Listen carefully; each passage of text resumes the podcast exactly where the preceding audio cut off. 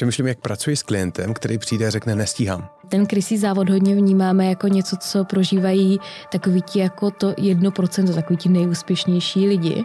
Ale já si myslím, že to je opravdu strašně jako častý jev. Rodina? Nebo práce? Nebo nějaký sport? Nebo cokoliv? Mm-hmm. Že i podle toho to třeba trošku ladíte? Udělám toho víc, abych jako ke konci týdne toho třeba měl míň takhle právě jako nikdy nefunguje. Co ty cítíš mezi Anglií a Českem, jakožto ten hlavní rozdíl v těch firmách, ten hmm. mindset, mentalita? Jdeš do obchodu, něco si už jako neseš ke kase, a nepodíval se prostě, kolik to stojí, pak ti říkají tu cenu a ty si říkáš, hm, asi trošku víc, než bych jako za tady tu věc chtěl jako zaplatit a tak už si to vezmu, je to blbý. Tak to by Angličan neudělal. Člověk občas dostane do stresu sám sebe a to úplně zbytečně. Tohle téma dneska probereme s Lucí Kisučanovou, koučkou, která má vystudovanou University of East London v Anglii. I díky tomuhle studiu se můžeme podívat na srovnání, jak přemýšlíme my, jakou máme mentalitu jako Češi ve srovnání s Angličany. Užijte si dnešní díl. Luci, pojď mi říct něco o sobě. Pojď se nám trošku představit, kdo je Lucka. Tak Lucka je uh, zapálený mindfulness ambasador, stoprocentně. A jsem taky coach, mm-hmm. takže formou coachingu pomáhám lidem s čímkoliv zrovna potřebujou, ať už je to nějaký jako kdyby kariérnější téma, nebo potom vyloženě to životní.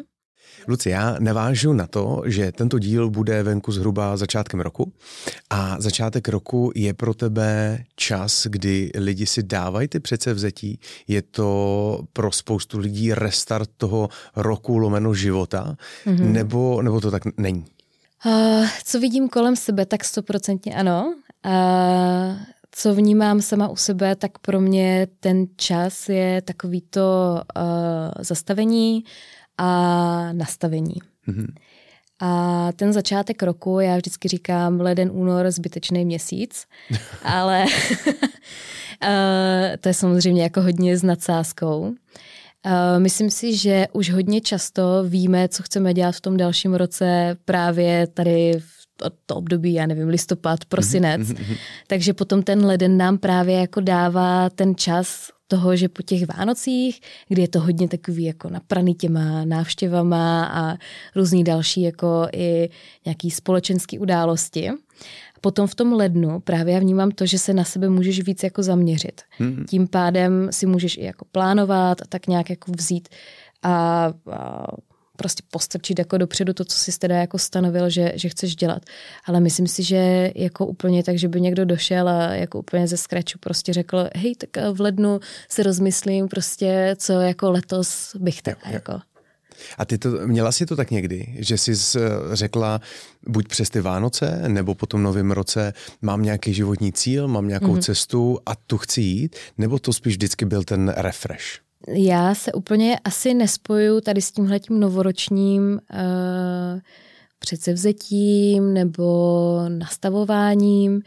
Já si myslím, že pro mě je to spíš taková jako až měsíční záležitost, mm-hmm. kdy se hodně věnuju nějaké té reflexy, toho, co se vlastně během toho měsíce jako událo, uh, jaký tam jsou nějaký ty body, co bych chtěla třeba vypíchnout, uh, co se povedlo, co se nepovedlo. Takže uh, hodně často i jako formou takovou nějakou jako samo formou nebo hmm. formou třeba potom nějakého jako rituálu, nějaké ceremonie, kdy, eh, kdy si prostě sednu, vytvořím se na to ten prostor, ať už sama nebo potom třeba s někým a projdu si tady tyhle, ty, tyhle ty záležitosti. A hmm. potom takový ty eh, větší cíle, takový ty životní, tak um, to si myslím, že je něco, s čím se asi každý den jako probouzím a co tak nějak jako vnímám a to se mění samozřejmě. Každý, uh, každý nějaký období v mém životě, hm, když si vzpomenu na sebe třeba před pěti lety, jakou jsem měla vizi, že za těch pět let, jak jako kdyby budu, tak to rozhodně se neslučuje s tím, co jsem si jako tak nějak přece vzala, ale rozhodně jako ten výsledek je dobrý, takže, takže tam jsem jako spokojená. A Hmm, myslím si, že uh, toto je něco, co asi tak nějak jako všichni v sobě cítíme, že máme takovou tu jako naší verzi tu současnou, i takovou tu jako budoucí, kam jako, kam jako směřujeme. A je to hrozně zajímavý si s tím jako i během třeba nějakého jako dne hrát a říkat si um, prostě, co bych jako teďka, jako ta moje budoucí verze, hmm. co by jako dělala teďka, jo, kam by šla jako na kafe, pila by třeba vůbec jako kafe, jo, a takovýhle jako otázky. Myslím si, že to nemusí být nic až tak jako fatálního, uh, strašně nějaký velký rozhodnutí. To uh, se snažím úplně minimalizovat, protože si myslím, že to pak vytváří hrozně velký tlak, zbytečný. Mm-hmm. A trošku nás to i jako paralyzuje. Že možná právě to jsem teďka tady, kde teďka jsem, uh, pojď se jenom jako zastavit, podívej se na to, jak moc se v tom cítíš dobře, uh, kam vlastně jako kdyby směřuješ a to, co jdeš dělat teďka, tak jak moc ti to posouvá k tomu, co, co vlastně chceš. Mm-hmm. Já se vrátím zpátky k tomu ránu, že s tím vstáváš. Mm-hmm. Jo. Je to to ráno pro tebe možná nejdůležitější část toho dne, kdy si vlastně uvědomíš, co chceš? Mm-hmm. Určitě ne. A pro mě jsou spíš ty večery. Mm-hmm. Já jsem taková vícová. Nemám úplně nějaký fixní ranní rituály. Mm-hmm. Pro mě je hlavní takový to jako sklidnění před uh, tím spánkem a nějaký jak to, to nastavení, probíhá? jak to probíhá. Já většinou jako medituju, teda vlastně uh, mám takovou tu nejdelší meditaci potom večer a pokud cítím, že zrovna v ten den jsem třeba neměla jako nějakou dostatečnou jako aktivitu nebo prostě pocituju nějaký mm, něco nepříjemného, jako nějaký táhnutí v těle, tak uh, hodně často přidávám i jako jogu. Mm-hmm. A někdy pro mě večer je třeba jenom o tom, že uh, si sednu s knížkou, anebo je to třeba o tom, že si jdu jako někam sednout a prostě vidím ty lidi, který zrovna chci vidět. A to je zase potom úplně taky další jako dimenze toho, že člověk se skrze ostatní lidi dokáže napojovat i sám, sám na sebe. Ale mám hrozně právě ráda tady tenhle ten jako předěl toho, že hm, než usneš, tak tam máš takový ten moment, kdy uh, jenom seš, kdy nemusíš nic dělat, nemusíš nic vytvářet a vlastně si tak nějak jenom jako se uložíš, protože právě hm, pocituju hodně to, že to nejtěžší i pro lidi, co třeba za mnou jako chodí, chtějí se naučit meditovat nebo hm, cokoliv chtějí nějakým způsobem jako potom měnit, tak pro ně je strašně těžký nic nedělat. Mm-hmm. Nebo mm-hmm. nemít takový ten návod na to, jak to vlastně dělat správně. A to si myslím, že právě jako hrozně limituje potom uh, takový ten klid v duši. U té produktivity, u toho být sám sebou v tu chvilku, je ale těžký, že člověk, aby se dostal z toho krysího závodu, tak zrychluje. Tak mm-hmm. zrychluje, aby toho stihli ještě víc. Jo. Ten krysí závod hodně vnímáme jako něco, co prožívají takový ti jako to jedno procento, takový ti nejúspěšnější lidi.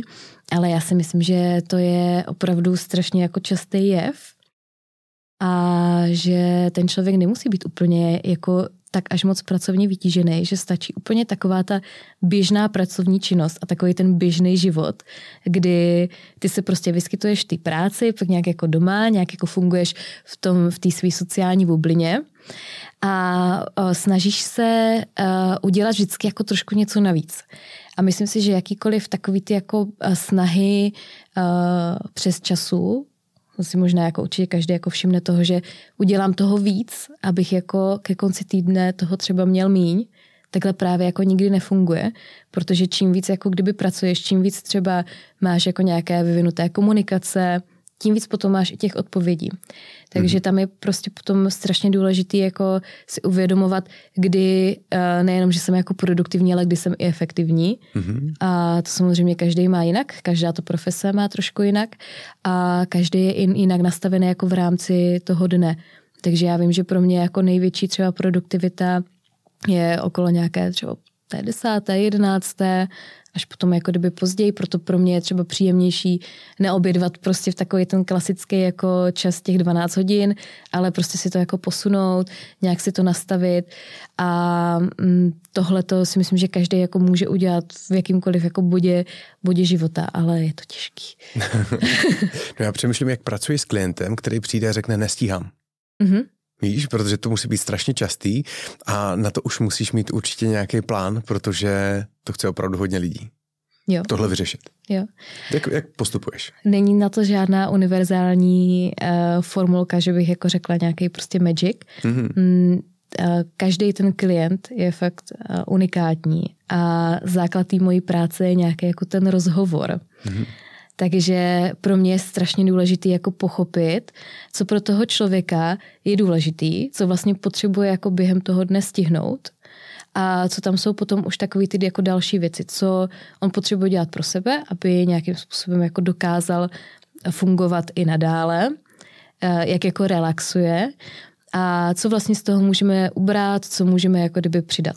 Jiný, jinými slovy, řešíte priority priority, ale možná ne v takovém tomu jako pravým slova smyslu, jak jako většinově vnímáme takový to, co nejvíc hoří. Mm-hmm. Protože hodně často něco malého může uh, udělat strašně moc. OK, OK. A není to třeba o tom, že někdo řekne, mám tady spoustu věcí mm-hmm. a že třeba spolu klíčujete, co je teď pro tebe důležitější? Rodina? Nebo práce? nebo nějaký sport nebo cokoliv, mm-hmm. že i podle toho to třeba trošku ladíte. Protože já ti jenom mm-hmm. malinko doplním, protože já to tak asi mám, že ve chvíli, kdy to naplníš tu nádobu úplně jako ze 100%, tak odřezáváš potom podle těch priorit. A mhm. třeba pro mě ta rodina je číslo jedna.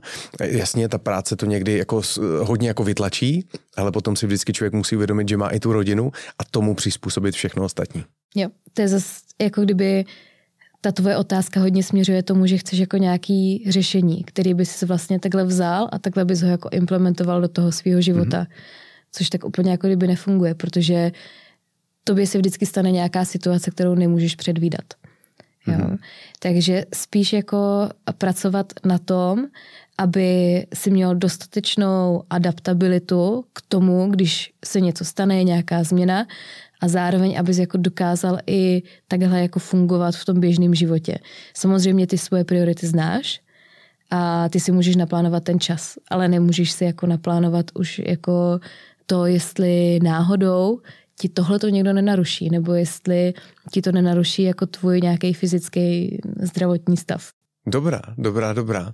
Pojďme na téma sebevědomí. Mm-hmm. To si myslím, že je strašně důležitý jakým způsobem pracuješ s lidmi, kteří přijdou a řeknou, uh, něco je špatně. Něco je špatně. Já občas dělám určitou věc a neuspěju v tom, pak zkusím jinou věc, neuspěju v tom a trošku to přisuzuju tomu, že je to o tom, že si nevěřím.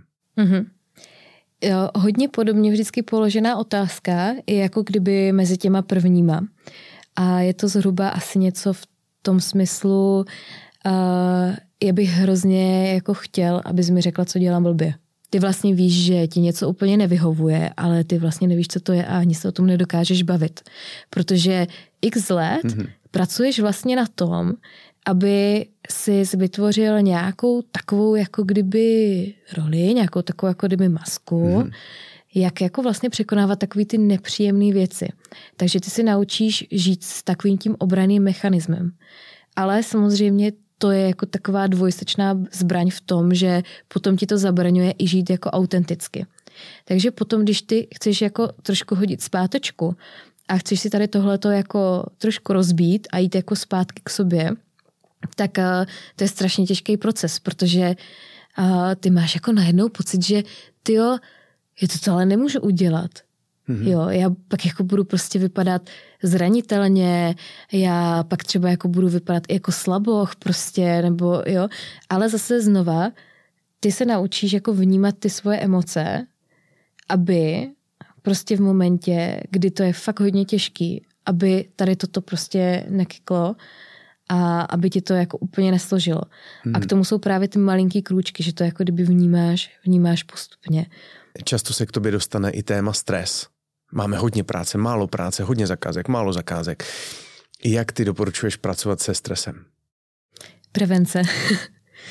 Uh, Jde udělat prevenci vůči stresu? Jde.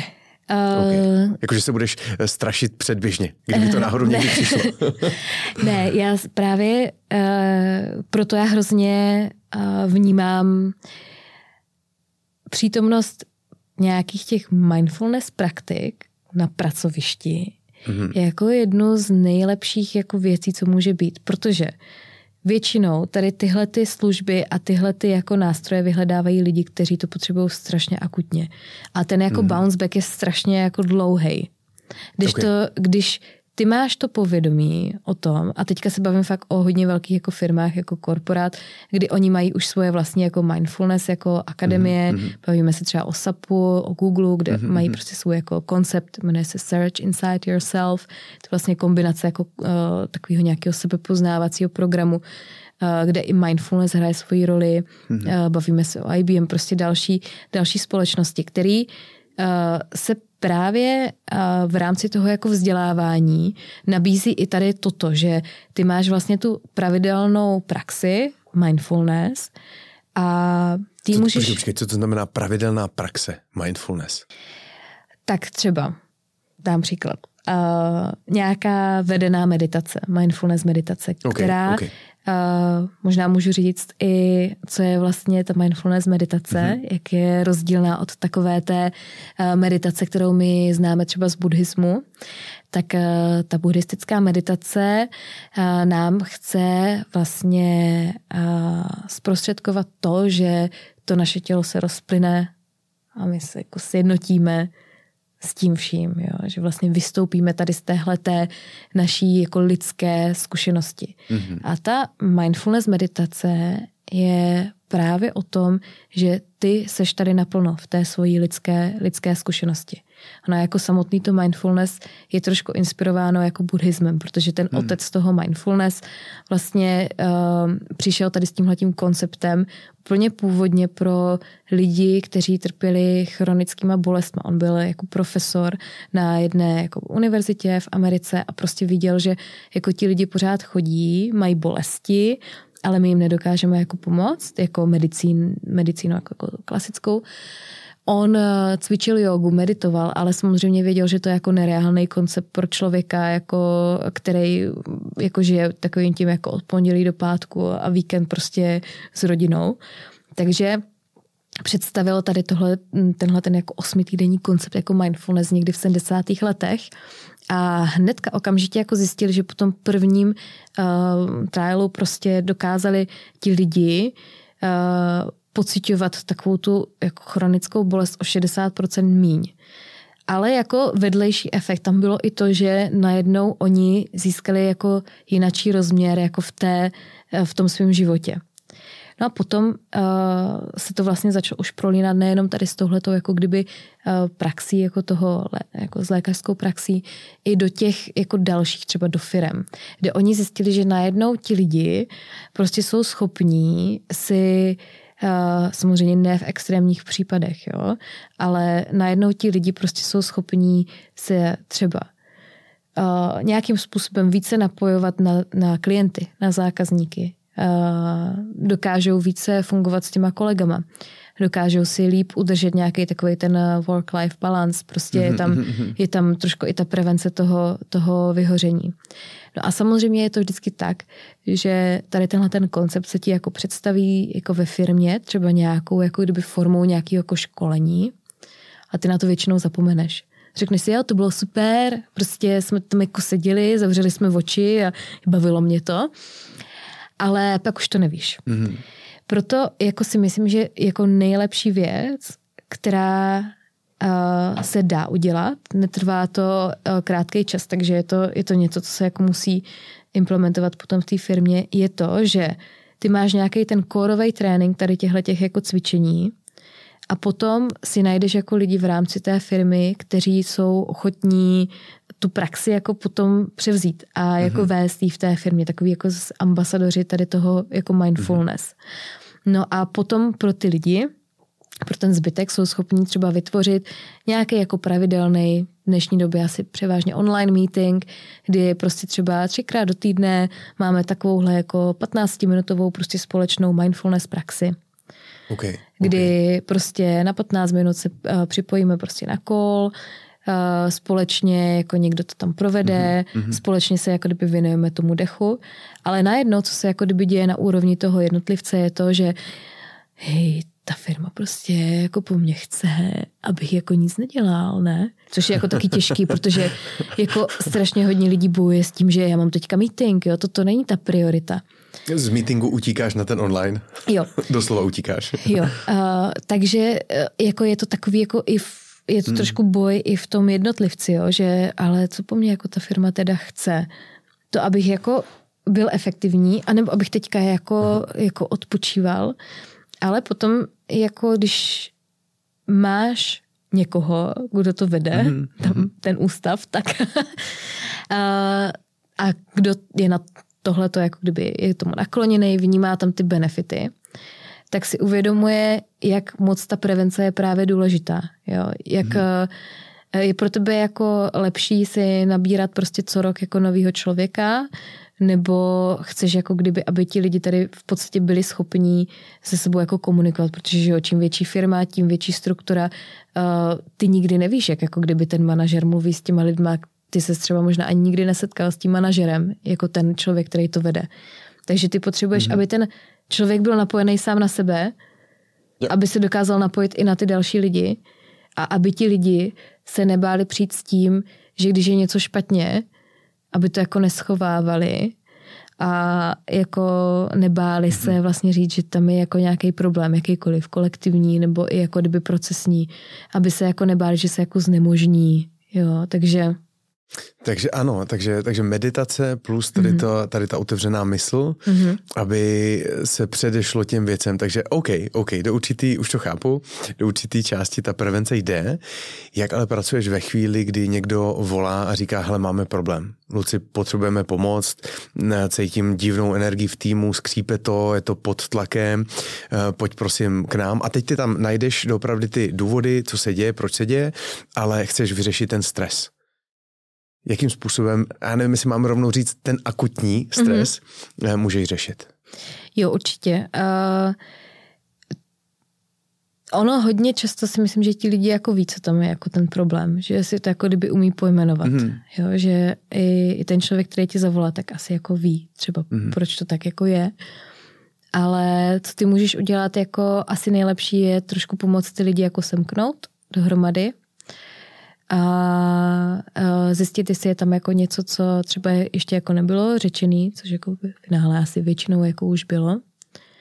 Je to i o tom, že přichází externí člověk, takže má úplně jinou pozornost než ten majitel? Je to i takový ten trošku jako efekt, že můžeš mít ten pocit, že, že tam je jako nějaký vynaložení. A teďka samozřejmě je hrozně důležitý, jak tě ten člověk, který tě tam zavolá, uvede. Máš nějakou, máš nějakou historku tady z tohohle? Uh, něco, když zase jsme anonymní, takže když tě někdo takhle zavolal, takže to bylo ne, že bizár, ale tak jako přesně tak, jak by si to nepředstavovala? Co ti uškodilo místo toho, mhm. aby ti to pomohlo v té situaci? No, uh, já si myslím, že jako vždycky je dobrý, když ten člověk jako uh, ví, do čeho jde a že to jako chce. Takže uh, je nejhorší právě, jak jsme se bavili o tom, že ty máš potom jako někoho do něčeho jako nutit a ten člověk o tom není jako přesvědčený. Což samozřejmě uh, potom jako i takhle někdy může, může dopadnout. Ale tam si myslím, že uh, je to potom už na každém tom člověku, který jako dojde do toho prostředí, uh, se nějak zkusit s těma lidma jako domluvit. Protože to je tam jako hodně důležitý, že uh, ty vlastně říkáš těm lidem, že tam jako jsi pro ně. Což mm-hmm. jako ve finále jako ty tam seš, ty tam jako nejdeš jako si kázat nějaký svoje jako přesvědčení a ty ani mnohdy jako třeba nevíš, jako co a jak. Ale uh, a samozřejmě, já už jsem zmiňovala tady tu uh, psychologickou, uh, tu psychologický bezpečí, který je strašně důležitý a který hodně často je narušený právě tím, že se jako nekomunikují třeba nějaký změny, jako kolektivní nebo, nebo procesní, jo. A nebo další věci, prostě nějaký častý jako odchody, velká jako fluktuace těch, těch lidí to vždycky jako nějakým způsobem trošku jako udělá takový ten jako shake up v tom, v tom systému. a naruší to ten, ten pocit těch lidí, že jako se můžou soustředit na tu práci. Potom, co hodně často uh, je, tak uh, um, já jsem teda jako mimo jiné mám vystudovanou i pozitivní psychologii, která se zaměřuje hodně, hodně, hodně tady na tyhle ty organizační věci, která vnímá tu roli té společnosti, ať už jako té firemní, hrozně jako důležitou část na fungování té celkové jako společnosti a toho well-beingu toho jednotlivce ale zároveň i toho jako naplnění toho člověka. A já si prostě myslím, že každý člověk chce pracovat. Že je strašně málo lidí, kteří se fakt chtějí jako kdyby flákat. A uh, že pokud to tak někdy je, že se ti lidi flákají, takže to je kvůli tomu, že oni vlastně nemají tu jistotu, že když něco udělají, že to buď bude viděno, nebo to k něčemu bude, uh, nebo prostě neví, co mají mhm. dělat. Jo? Špatný jako kdyby zadání. Uh, Potom uh, tam je ještě ta další věc, že uh, z několika tady těchto těch jako výzkumů, který opravdu se jako zabývali tím, jak jako vést ten tým, co je tam vlastně ta důležitá složka, tak jako na topu je prostě vztahy v týmu, takže ty, když jako vedeš jako nějaký ten, ten tým, tak asi by pro tebe jako mělo být důležitý, aby ti lidi měli rádi sebe, ne, že jako mají rádi tebe. Což se hodně často jako děje, mm. jo? že ten člověk, který vede ty lidi, chce, aby on tam hrál ten prim a takový ty první housle. Ale já si myslím, že jako ten člověk, který ty lidi vede, by se uměl umět trošku jako stáhnout do pozadí a vytvářet ty vztahy mezi těma lidma. Aby oni jako teda tvořili ten fungující jako koncept a on jim jako mohl pomáhat formou jako ideálně jako třeba nějakého coachingu nebo nějakého jako mentoringu, potom vyřešit ty problémy nebo ty situace, které tam jako vyvstanou, pomoci jim dát nějaký směr, pomoci jako nějak nasměrovat. Takže potom nějaký jako nastavit si i, hmm, to je jako další věc, která jako hodně byla zmiňovaná vlastně i během jako té mojí akademické jako cesty v tom, co je jako důležitý, co ukazovaly ty studie, hmm, že máš jako vantu vanka s lidma, že Uh, ne přímo jako ty, ale prostě nějaká pověřená osoba s nima komunikuje a komunikuje se to jako kdyby napříč jako tou, tou organizací a že ti lidi vlastně mají takový ten pocit, že oni ví, že někdy s někým budou mluvit. Tím pádem jako to nepotřebují jako hned, mm-hmm. ale ví, že jako tam je ten prostor na to to probrat a zjistit, jestli to dělají špatně, dobře, jo, cokoliv. Možná pro jistotu řekněme, co je one to one. Mm-hmm. Uh, individuální sezení s tvým jako nadřízeným. Uh... Že se jednou za čas potkáte? Eh, v každých jo. firmách je to asi jinak. Někdo to má po třech měsících, někdo po šesti, někdo po mm-hmm. roku.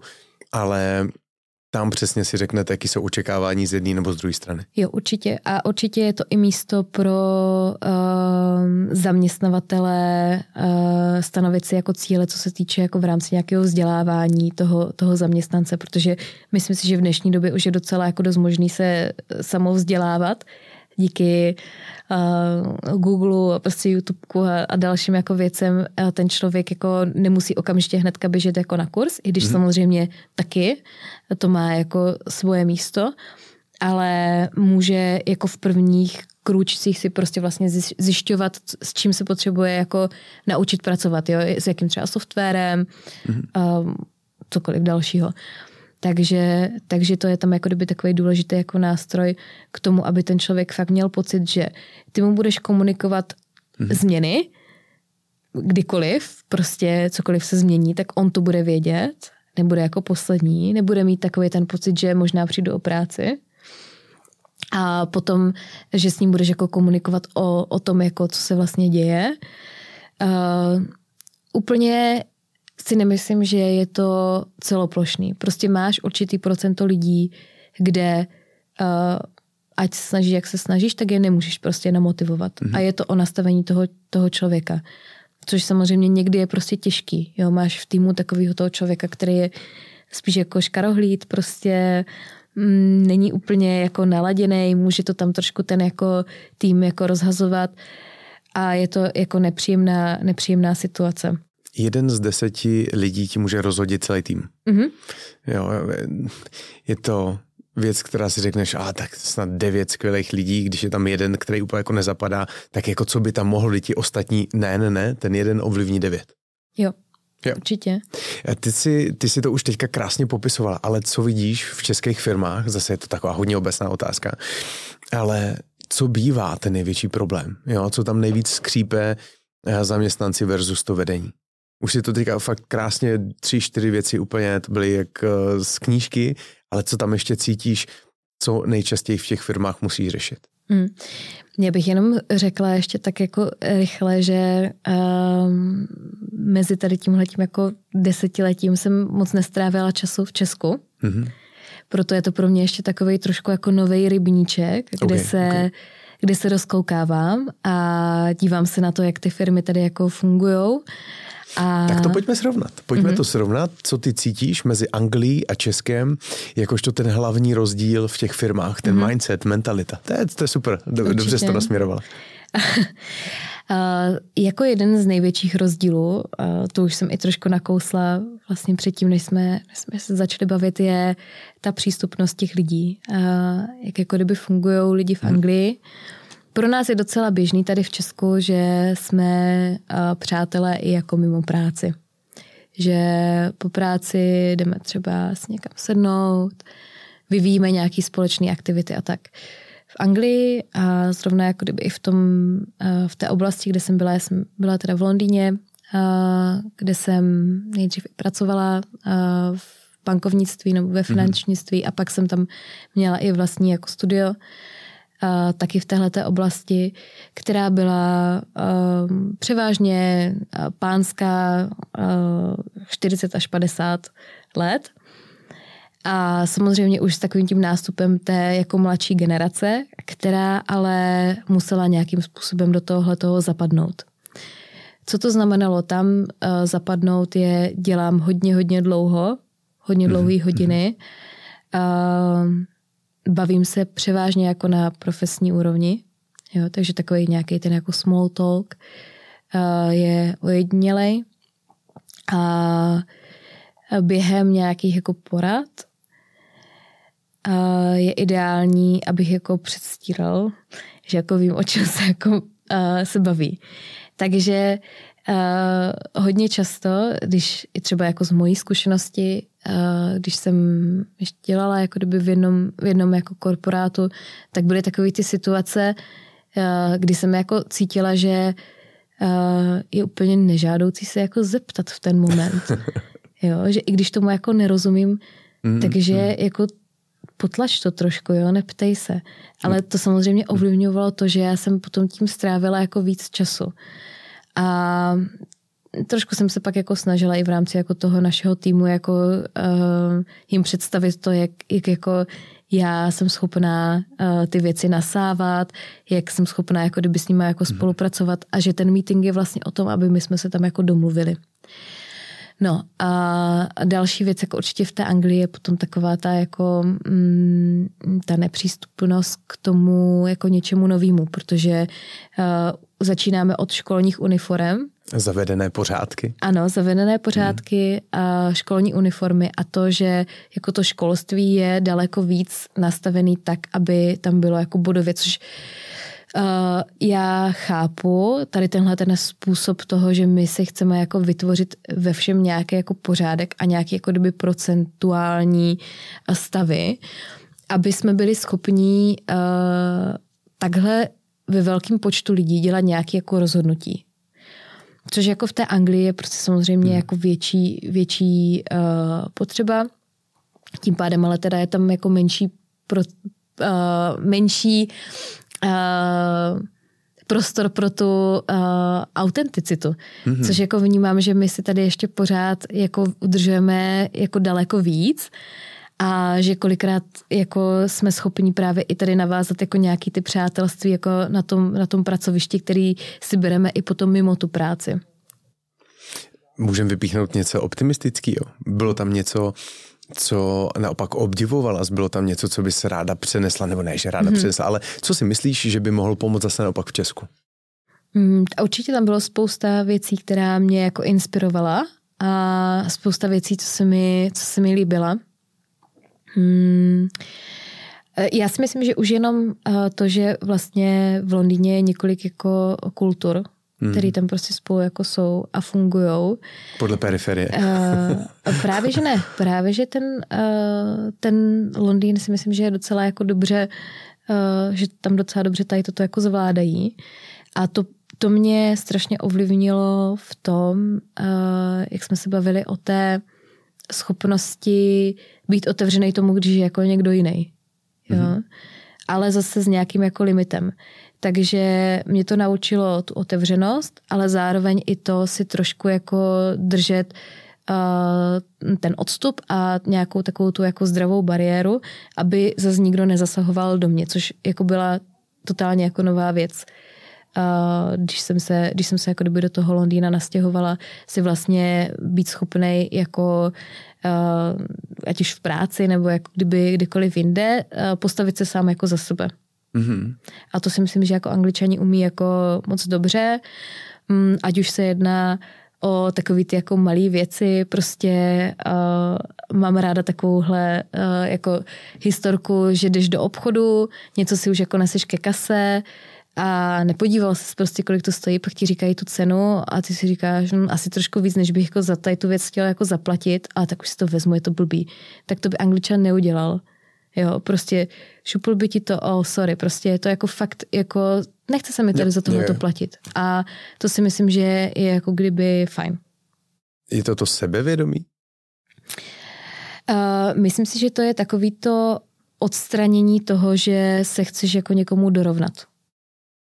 Mm-hmm. Jo, že vlastně uh, v Česku možná máme ještě takový ten pocit, vždycky vím, že když za mnou dojela jako mamka do Anglie, tak mi říkala, a prostě tady mají tak kvalitní jako potraviny jo, a ta, já říkám, tak to vůbec, jako jo.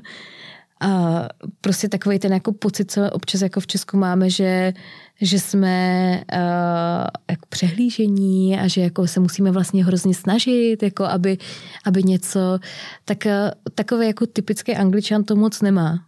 Jo, prostě uh, jo, hele, jsem tady prostě uh, tohle chci, tohle nechci. Mm-hmm, Neznamená to nic víc než ano nebo ne. OK, OK. Luci, další téma, který mě napadá, uh, může to s tím souviset, nemusí těžko říct. Zajímal by mě tvůj názor na to, jak si lidi mají hledat tu svou autenticitu. Mm-hmm. Respektive, jak jak bys doporučila lidem najít to, co opravdu jsou? V čem jsou dobří, co jsou prostě oni? Protože těch způsobů může být milion a mě by zajímal právě ten tvůj. Jo. A zase znova bych šla k tomu tělu. Tam je úplně všechno, co jako my jsme vlastně schopni během tady toho našeho života jako pocítit.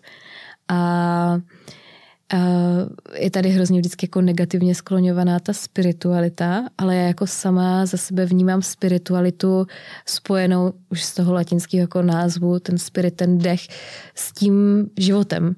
S tím, že vlastně ten dech je v tom těle a díky tomu ty jsi schopný zažívat a prožívat ty věci, které prožíváš. Mm-hmm. Čím my si jako nejvíce blokujeme tu autenticitu, je to, že my si jako vybíráme. Že si vybíráme to, jak jako, uh, jaký pocit je pro nás jako dobrý a jaký je jako špatný. Namísto toho, aby jsme byli jako schopní jako rozlišovat ty uh, místa, situace, ve kterých nám je jako dobře a vybírat si je. Mm-hmm. Tak my jako se snažíme uh, řídit to, co cítíme. Nakázat si hmm. tu dobrou náladu, když ji nemáme.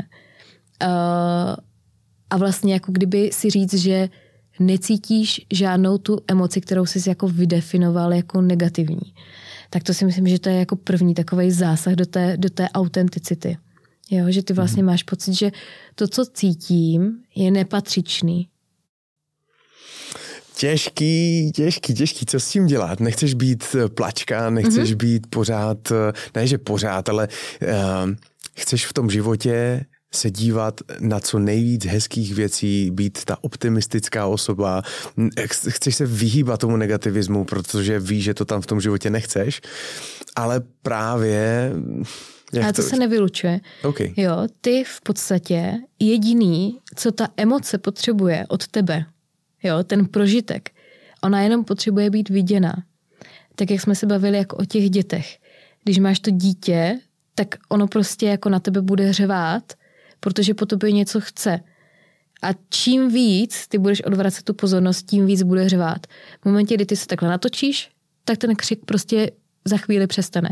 A tak stejně to jako kdyby funguje. Ty nepotřebuješ tak stejně jako toho dítěte. Asi teďka jako ze svojí prostě, ze svojího z věku a jako životní zkušeností, ty se už nedokážeš stotožnit s tím prožitkem toho dítěte. Jo? Ale ty tam můžeš být a můžeš tam dát jako kdyby to povolení k tomu, že to tam je. A to hmm. je stejné jako kdyby s tou emocí. Ty ji nemusíš chápat, ty nemusíš vědět, proč tam je, ty jenom musíš jako rozeznat a vidět. Zastavit se a vnímat ji? Mm-hmm. A nebo můžeš i klidně jít a u toho ji můžeš vnímat. Ale to už je samozřejmě jako něco, co ty se jako kdyby učíš. Mm-hmm. Jo, čím víc třeba, uh, jak jsem říkala, jo, s tím mindfulness uh, prvních osm týdnů je docela takových jako kdyby zlomových, kdy ty se učíš uh, vnímat to svoje tělo. Mm-hmm. A není to jenom o tom, že si lehneš a necháváš to tělo odpočívat a tak nějak kdyby vnímáš to je asi ten začátek, jo, že vlastně vnímáš to tělo v tom klidu. A potom postupně ty jdeš i do toho uh, pohybu, do toho mm. běžného provozu, jo, kdy ty najednou prostě máš takhle, jako tady se spolu budeme bavit a ty jsi zvyklý třeba už tady uh, dva roky prostě sedět uh, nějakým způsobem a teďka, zrovna dneska, protože prostě jsi na sebe nějak víc jako kdyby napojil, zjistíš, že ti nevyhovuje tady tenhle ten úhel a prostě kvůli tomu máš třeba jako bloklej krk. Mm-hmm. Protože to děláš prostě tolikrát, tolikrát do týdne a ty si řekneš, rozum, no nemůžu sedět jinak. Mám takhle prostě nastavený jako kamery. A, ale tam už potom je přesně uh, ten rozhovor toho, co ty si říkáš, že jako nějak je, mm-hmm. toho, co si říká, že bys jako měl, neměl a toho, co to tělo říká, že je mu pohodlný. Mm-hmm. Level 3 je teda zamyslet se nad tím a říct si proč a buď to nechat jenom proplout dál, nebo s tím pracovat. No, to je přesně ono, jako kdyby ty nepotřebuješ pracovat nějak s tím, že máš ten pocit, pokud jako nechceš. Ty mu můžeš vytvořit jenom jako ten prostor, jakože z dnešního rozhovoru to ještě není všechno, tady je malá ochutnávka, co vás čeká na Patreonu nebo v placené sekci na YouTube. Hezký den. A ta pozitivní psychologie jako taková, možná můžu i třeba krátce představit, jako čím se, čím mm-hmm. se zabývá. Mm-hmm protože to je vlastně jako nejnovější uh, vědecký obor v té psychologii. I v tom přišlo to napojení pro tebe? Strašně moc jako doby doporučuju jakýkoliv cvičení s dechem, takže mm-hmm. v, i v té meditaci, jo, vyzkoušet si, co vlastně všechno já můžu jinou tou myslí jako pozorovat. Třeba teďka uh, v Americe vyčíslili, kolik jako je ročně stojí jako vyhoření